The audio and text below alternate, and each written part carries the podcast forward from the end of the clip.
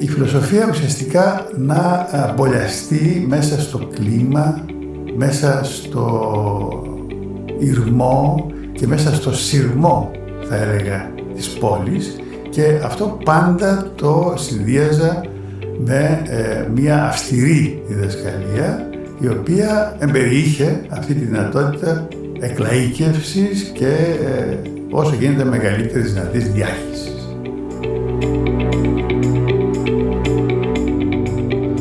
Γεια σας! Ακούτε το podcast στην καρδιά του ερευνητή. Είμαι ο Κωστής Κοτσόνης. Σε κάθε επεισόδιο θα ανακαλύπτουμε μαζί την εξέλιξη, τις προκλήσεις και τις δυνατότητες κάποιου επιστημονικού πεδίου, καθώς και στιγμές από τη ζωή ενός επιστήμονα ή μιας επιστημόνισσας που γνωρίζει και υπηρετεί το αντικείμενο για χρόνια. Το podcast υλοποιείται στο πλαίσιο της βραδιάς του ερευνητή, ενός θεσμού που χρηματοδοτείται από την Ευρωπαϊκή Ένωση και φέρνει κάθε χρόνο σε άμεση επαφή τους ανθρώπους της επιστήμης με το ευρύ κοινό. Τεχνολογικά επιτεύγματα και φιλοσοφικές ανησυχίες, επιστημονικές απαντήσεις και ανοιχτά ερωτήματα, Όλα αυτά και πολλά άλλα ξεδιπλώνονται μέσα από διαδραστικά πειράματα, συζητήσεις, παρουσιάσεις και εκδηλώσεις πολιτισμού. Περισσότερες πληροφορίες θα ακολουθήσουν στο τέλος του επεισοδίου. Σημερινός μας καλεσμένος είναι ο Σοκράτης Δελιβογιατζής, καθηγητής φιλοσοφίας στο Αριστοτέλειο Πανεπιστήμιο Θεσσαλονίκης.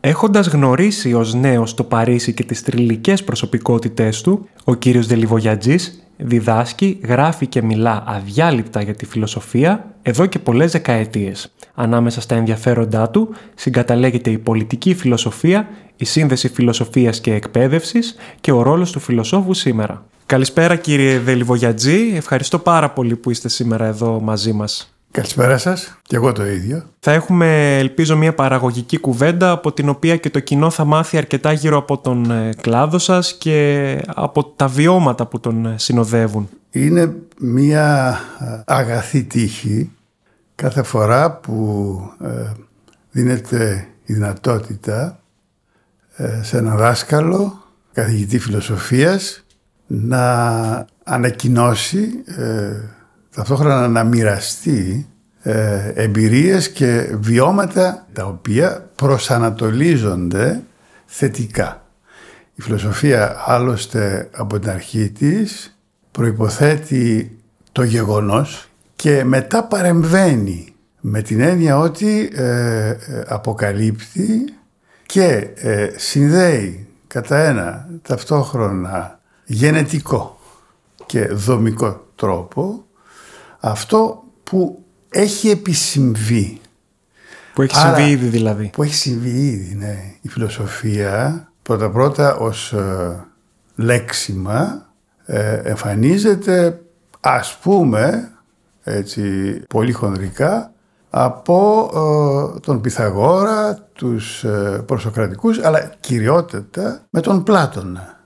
Όμως φιλοσοφία κατά τον ένα ή τον άλλο τρόπο υπήρχε ανέκαθεν. Ήδη από το προομυρικό έπος του Γκυλγκαμές. Εστιάζεται το ζήτημα της φιλίας και ε, ταυτόχρονα προβάλλει η αθανασία ως ο κρυφός πόθος του ανθρώπινου. Η φιλοσοφία απουσίαζε. Όμως μπορεί κανείς θαυμάσια να προσεγγίσει αυτό το έπος όπως και τον Όμηρο, την Ιλιάδα και την Οδύσσια κατά ε, τον τρόπο μιας προσανατολιστικής ας πούμε οργάνωσης της σκέψης μέσα από τη δημιουργία ενιών. Ήδη κάναμε μια εισαγωγή στην ιστορία της φιλοσοφίας αλλά θα ήθελα τώρα να μας δώσετε και την δική σας εισαγωγική ιστορία ε, με το να μας πείτε επιγραμματικά πού και πότε γεννηθήκατε και σχολικά ή ακαδημαϊκά που κινηθήκατε, σε ποιους τόπους, με ποιους δασκάλους.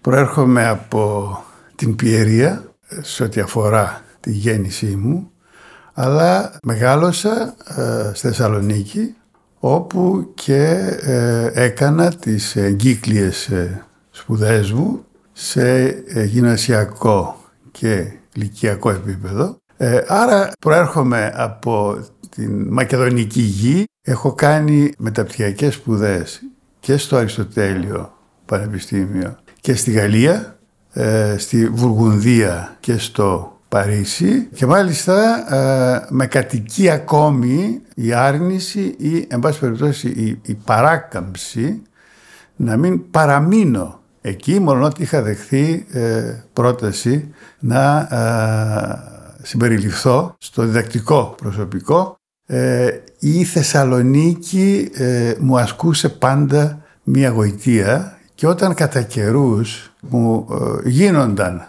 προτάσεις ε, συμμετοχής σε διάφορα συμβάντα εγώ ουσιαστικά το αποθούσα. Ήθελα δηλαδή η Θεσσαλονίκη να παίζει πάντα ένα κεντρικό ρόλο για κάτι το πρωτογενές.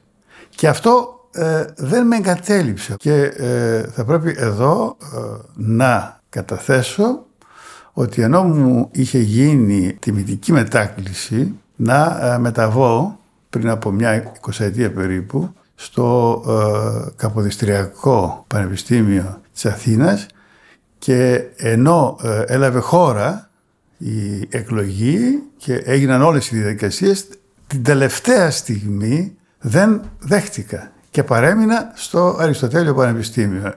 Η απόφαση ήταν η γοητεία, δηλαδή ε, διεπόταν από τη γοητεία που μου ασκούσε πάντα η Θεσσαλονίκη και ε, το Πανεπιστήμιο. Γι' αυτό και ε, έκανα κάθε προσπάθεια να βγάλω τη φιλοσοφία προς τα έξω, να μην την αφήσω κλεισμένη όπως συνέβαινε πάντα και όχι μόνο στη Θεσσαλονίκη, στην Ελλάδα ή και διεθνώς, η φιλοσοφία ουσιαστικά να μπολιαστεί μέσα στο κλίμα, μέσα στο ηρμό και μέσα στο σειρμό θα έλεγα της πόλης και αυτό πάντα το συνδύαζα με ε, μια αυστηρή διδασκαλία η οποία εμπεριείχε αυτή τη δυνατότητα εκλαΐκευσης και ε, όσο γίνεται μεγαλύτερης δυνατής διάχυσης. Ωραία. Ε, θέλετε σε επέκταση της προηγούμενης ερώτησης να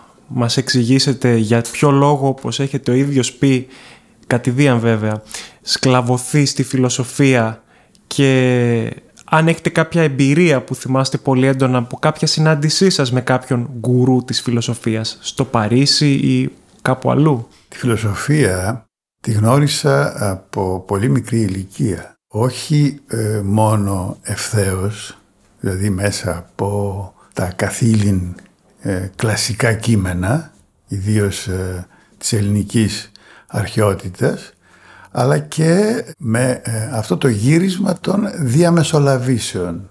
Διάβαζα Γκέτε, παραδείγματος χάρη. Διάβαζα Δάντη. Διάβαζα Σέξπιρ. Και εκεί πάντα μου παρουσιάζονταν ε, αυτή η πρόκληση όλα αυτά να τα βάλω σε έννοιες. Και θυμάμαι το ε, εναρκτικό στοιχείο ήταν ο Νίτσε, ε, ο οποίος παραμένει για μένα ένας ενηματικός φιλόσοφος, ακριβώς επειδή ξεκινάει από τη μη φιλοσοφία. Ο Νίτσε είναι ένας σπουδαγμένος φιλόλογος, ουσιαστικά αλαμβάνει ε, να διδάξει ως καθηγητής φιλολογίας ύστερα από την πρόταση ε, του δασκάλου του Ρίτσλ στη Βασιλεία και ανακαλύπτει μετά από τη γέννηση της τραγωδίας τους μεγάλους ε, φάρους της φιλοσοφίας τους οποίους τελικά ανταγωνίζεται.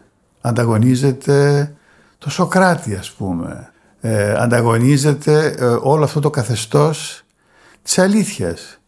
Ε, μιας ε, ορισμένης ευκολίας με την οποία παρουσιάζονται, ε, ε, εγκαθίστανται και επιβάλλονται οι αλήθειες. Και αυτό μέσα από την έννοια του υπερανθρώπου, της αιώνιας επιστροφής του ίδιου και της βούλησης για δύναμη, παραμένουν σήμερα αξεπέραστα, ιδίως υπό το φως της τελευταίας παραγωγής.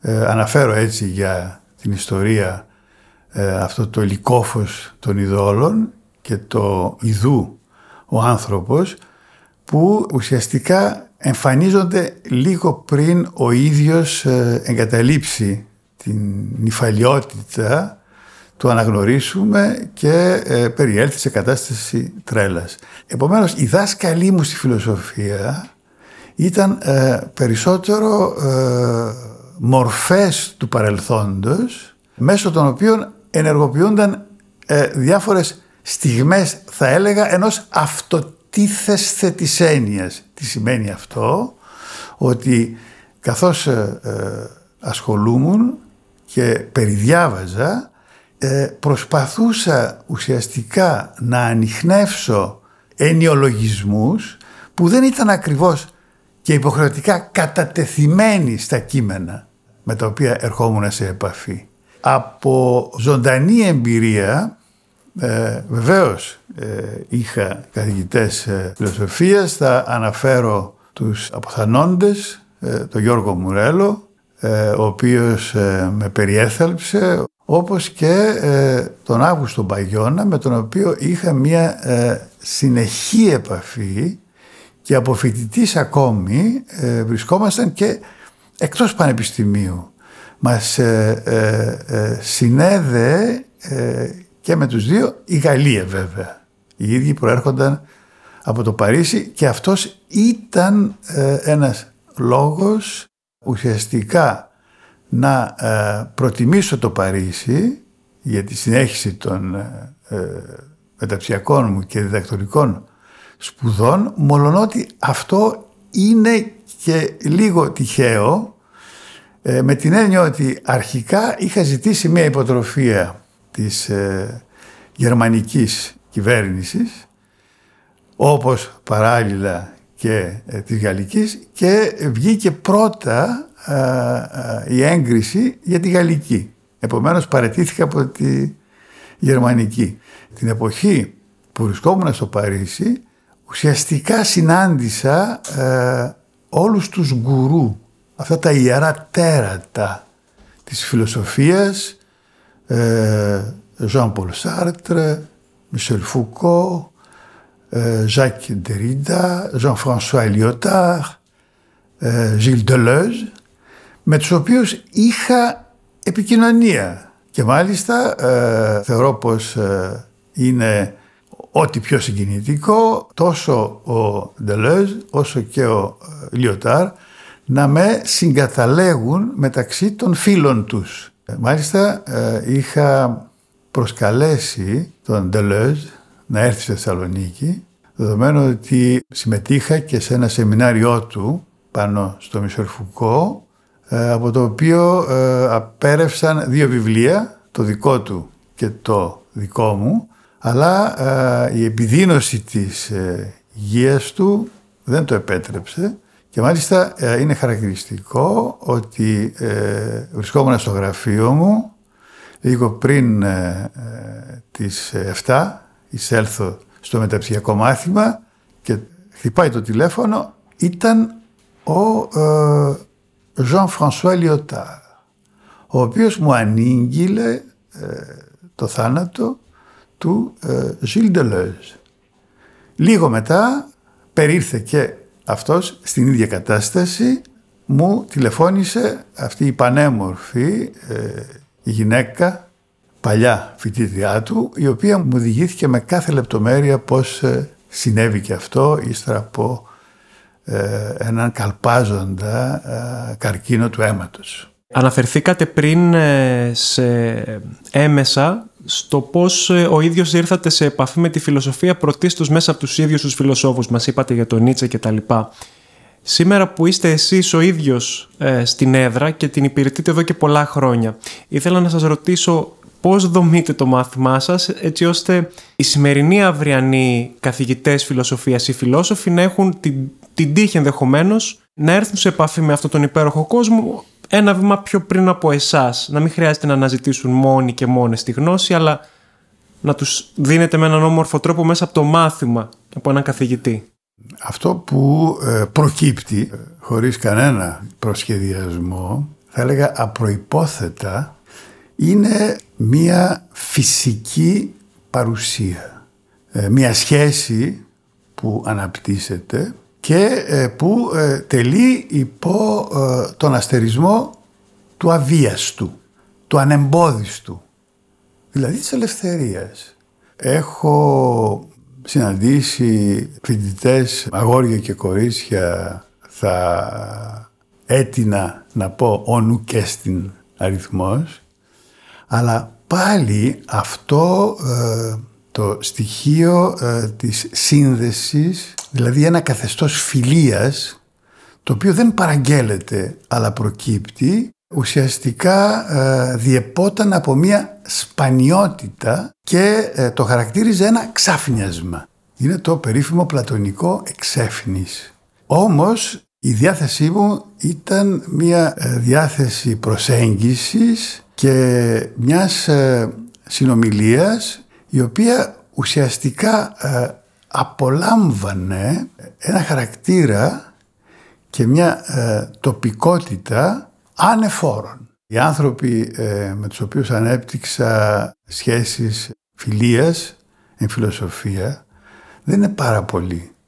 Ενώ οι ακροατές και οι μαθητές με την πλατιά σημασία ουσιαστικά ε, καταρρύπτουν κάθε προηγούμενο.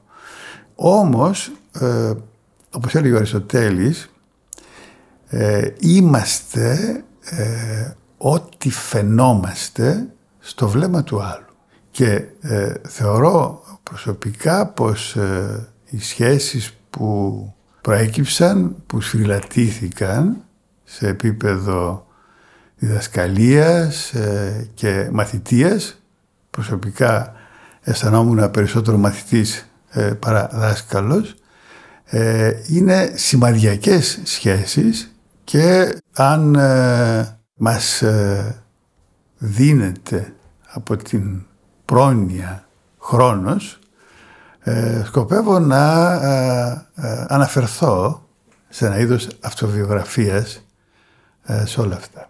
Ωραία. Εδώ θα είμαστε να το υποδεχτούμε και αυτό. Θα ήθελα τώρα να σας ε, φέρω σε ένα άλλο ζήτημα που έχετε θέσει σε διάφορες παρεμβάσεις σας τέλος πάντων. Ότι βιώνουμε μία απουσία της φιλοσοφίας και ιδίως της πολιτικής φιλοσοφίας, ε, ειδικά στην Ελλάδα τις τελευταίες δεκαετίες.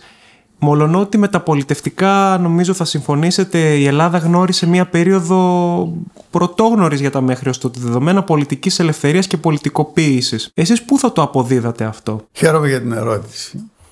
Νομίζω βρισκόμαστε στην καρδιά ε, αυτού που κάνουμε δεδομένου ότι ε, η φιλοσοφία σήμερα διεθνώς αλλά και στην Ελλάδα δεν είναι ότι νοούνταν και ε, πραγματονόταν στην εποχή των προσοκρατικών και των ε, συστημάτων σκέψης όπως του Πλάτωνα και του Αριστοτέλη.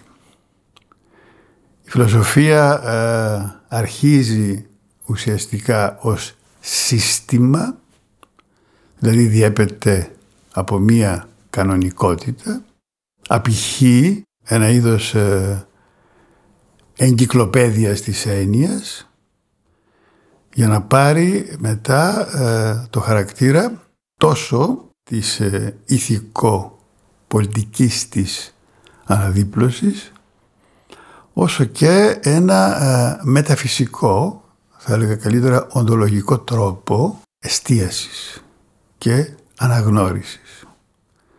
Που σημαίνει ότι ε, η φιλοσοφία ήταν το παν.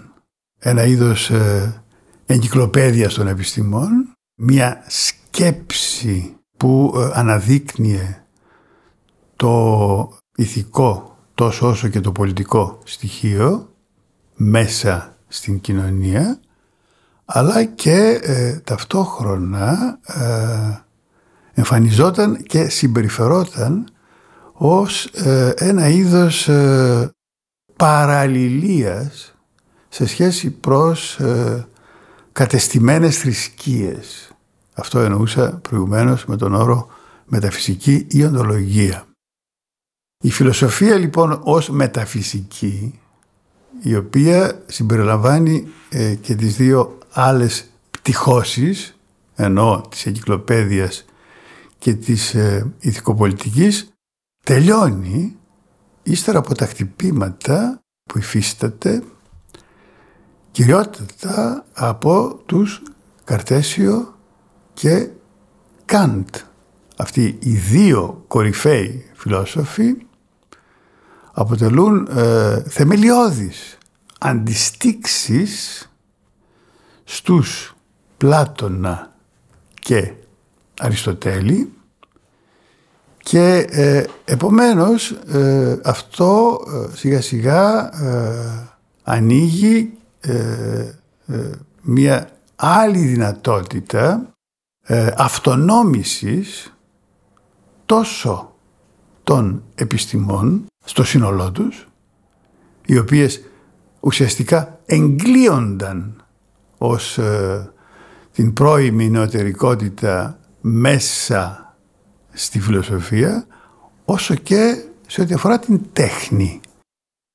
Η φιλοσοφία δεν είναι ένα είδος καθολικής γνώσης ή ας πούμε ε, δεν ε, ε, περιλαμβάνει μορφοποιήσεις προς την κατεύθυνση δημιουργίας κάλους και αρμονίας αυτά πια ανήκουν αλλού όμως προβαίνει σε κάτι που ούτε οι επιστήμες ούτε οι τέχνες μπορούν να το πετύχουν.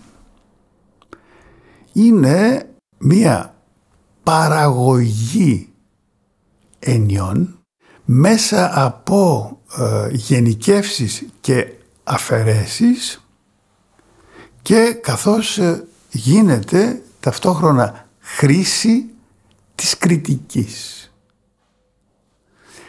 Που σημαίνει ότι η φιλοσοφία παραμένει μια ε, ανυποχώρητα νοητική υπόθεση αλλά ε, το στοιχείο γνώση και εκείνο της ελπίδας αφήνονται αλλού.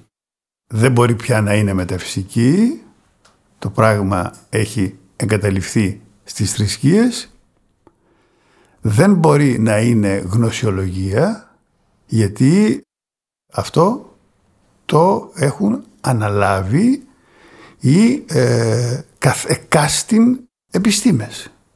Τι απομένει; Απομένει ένας ηθικό πολιτικός πυρήνας που σημαίνει πως εδώ αναζωογονείται κάτι το πλατωνικό. Μία μνήμη που θέλει τον φιλόσοφο ταυτόχρονα και πολιτικό.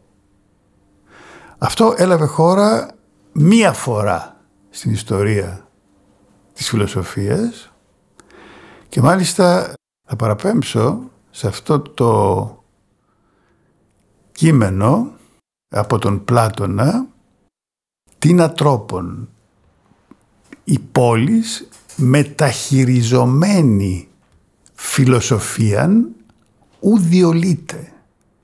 Δηλαδή στον Πλάτωνα προκειμένου να διακυβερνηθεί αποτελεσματικά Χριστά και ε, εν αποτελέσματι ε, ισότητας και νόμου μια πόλης ε, οφείλει να περάσει μέσα από ένα είδος μεταχείρισης της φιλοσοφίας.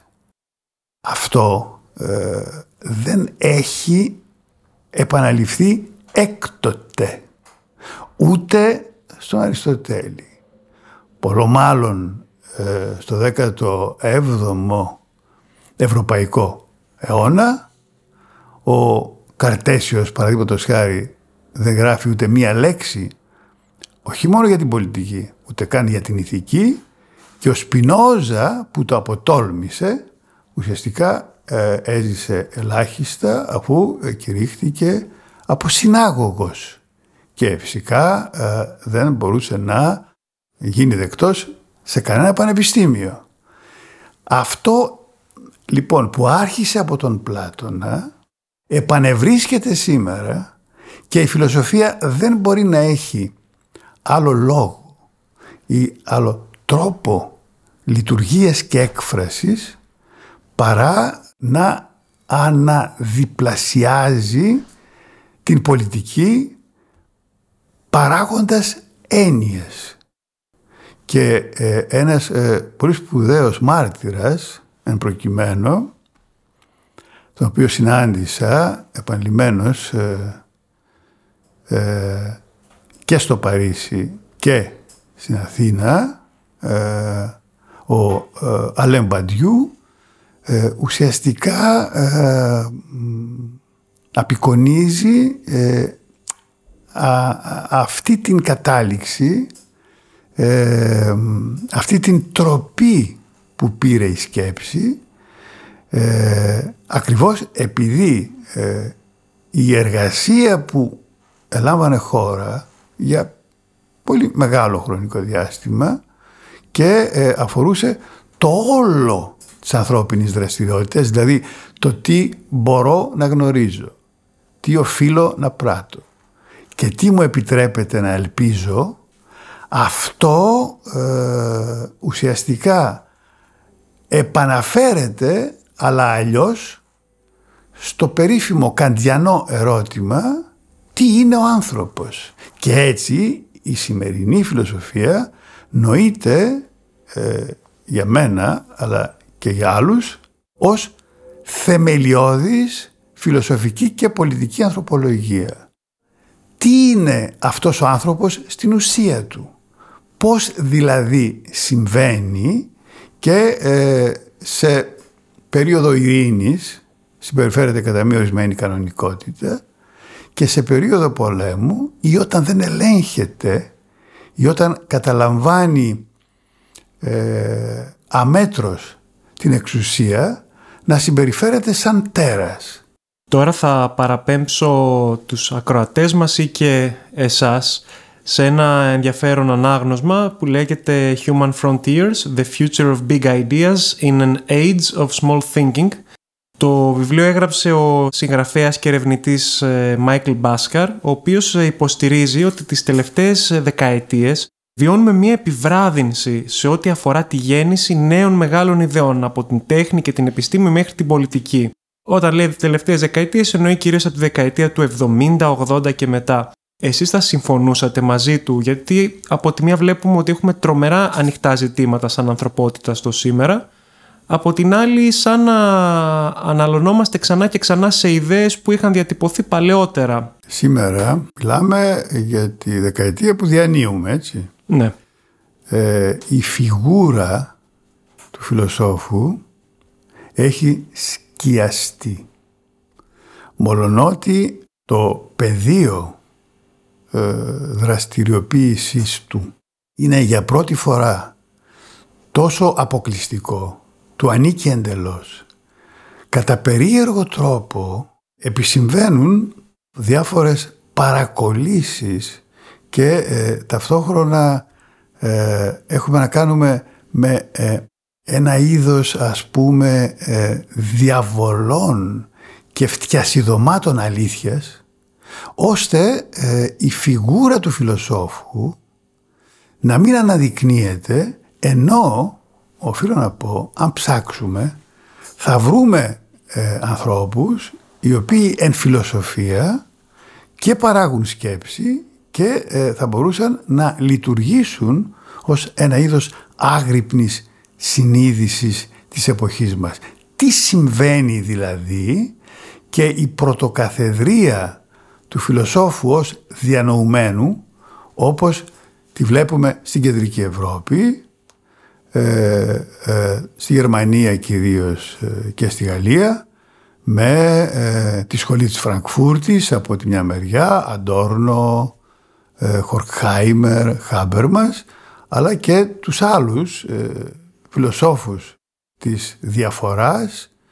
Αναφέρθηκα προηγουμένως από τον Μισελ Φουκό μέχρι ε, τον Ζιλ Ντελέζ, πώς συμβαίνει και μετά από τη φυσική τους ας πούμε ε, απόσυρση να μην ε, καταλαμβάνουν το προσκήνιο άλλοι λες και ουσιαστικά έχουν εκλείψει οι θέσεις.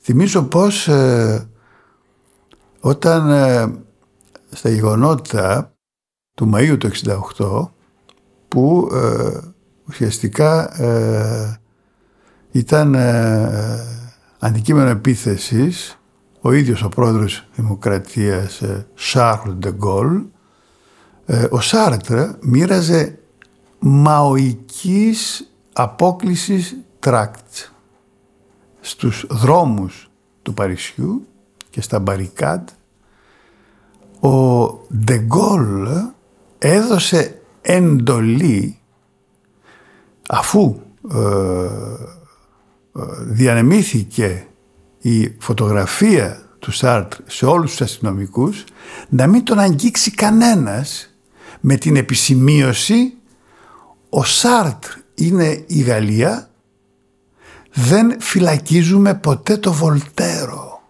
On n'emprisonne pas Voltaire. Δεν φυλακίζουμε ποτέ το Βολτέρο και αυτό δόθηκε ως σύνθημα και ως κατεύθυνση από την ίδια την εξουσία. Έκτοτε, και νομίζω ότι το Ντεγκόλ είναι η τελευταία έτσι, περίπτωση, δεν μπορώ να παραπέμψω σε τίποτε άλλο, η πολιτική εξουσία εγκαρσίως κάνει το παν ώστε να σκιάζεται και να εκλείπει αυτή η κεντρική φιγούρα του φιλοσόφου που ε, εμείς είχαμε την ευτυχία να τη ζήσουμε ας πούμε ε, στις περιπτώσεις όπως του Καστοριάδη και του Αξελού ή του Νίκου Πουλαντζά, τους οποίους ε, γνώρισα στο Παρίσι και ε, οι οποίοι καλούνταν στο ραδιόφωνο και την τηλεόραση σε ε, κάθε πολιτικό γεγονός προκειμένου να το σχολιάσουν και εννοείται ήταν άγνωστη αυτή η δολυχοδρόμηση, αυτή η, η πλαγιότητα ότι μιλούν μόνο οι ειδικοί για διάφορα θέματα. Ο φιλόσοφος εξορισμού αποφαίνεται ακριβώς επειδή είναι σε θέση μέσα από ε, μια σύμπτυξη ας πούμε δυνατοτήτων και βιωμάτων να αποφανθεί κατά ένα τρόπο μοναδικό έτσι που δεν μπορεί αυτό να καλυφθεί ούτε από έναν ε, επιμέρους επιστήμονα, ούτε από έναν καλλιτέχνη, ούτε από έναν ε, ε, εν χρήση πολιτικό. Ωραία και πριν σας ευχαριστήσω και κλείσουμε τη σημερινή μας ε, συνάντηση, την ραδιοφωνική σε εισαγωγικά, θα ήθελα να μου πείτε γιατί θα προτρέπατε εσείς πλέον, που φαντάζομαι το κάνετε σαν καθηγητής, γιατί θα προτρέπατε κάποιο νέο άτομο σήμερα να ασχοληθεί με το αντικείμενό σας; Και επίσης για ποιες προκλήσεις θα το προειδοποιούσατε; Σήμερα ο κόσμος μας μαστίζεται από ε, μια χωρίς προηγούμενο πολυπλοκότητα από μια ε, βαθιά αίσθηση διακινδύνευσης και ένα φάσμα απρόβλεπτου που δεν έχουν λάβει χώρα στο παρελθόν ε, στην ίδια ένταση και πυκνότητα. Υπάρχει ε, μία μίξη ε, σκεπτικισμού, σχετικισμού και κινησμού. Οι δημοκρατίες μας ως μεταδημοκρατίες ουσιαστικά ανάγονται ή διέπονται από παιχνίδια εξουσίας, ε, αυτοαναφορικότητες, ολιγαρχίες που εμφανίζονται με το φτιασίδωμα της ε, κοινοβουλευτικής εκπροσώπησης και ε, ιδίως με το χάραμα του 21ου αιώνα. Και αυτά τα ε, ατάφτιστα φαινόμενα ε, τζιχάντ, νταές, άισις, ιδίως στην ε, πτώση των δύο πύργων στη Νέα Υόρκη, ε, έχει ε, εισέλθει η βία στην ομότητά της και αυτό το στοιχείο της ασφάλειας, ελευθερία και δικαιοσύνη κινείται πιο πολύ στην περιοχή του ψευδεπίγραφου. Άρα ο σημερινός φιλόσοφος, υπογραμμίζω πως και στην Ελλάδα δεν εκλείπει, οφείλει ε, μέσα ιδίως από ε, συνακολουθίες, ε, γυτνιάσεις, ε, επαφές, ε, σχέσεις, συναντιλήψεις και ε, συνομολογήσεις να αναλάβει αυτό το χρέος, δηλαδή μιας αρρωγής, μιας παραμυθίας του ανθρώπινου που δεν την βλέπουμε από ένα σημείο και μετά, τελευταία 20 ετία, να ε, λαμβάνει χώρα όπως ε, μέχρι πρότινος.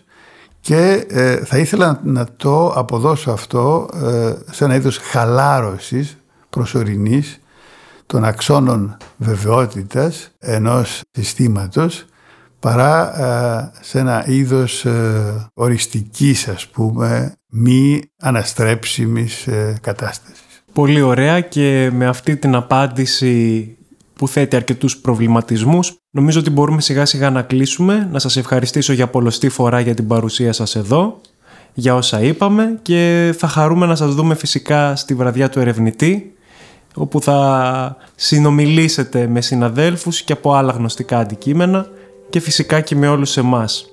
Ευχαριστώ ιδιαίτερα για την ευκαιρία που μου δώσατε. Να είστε καλά. Καλή συνέχεια από μένα.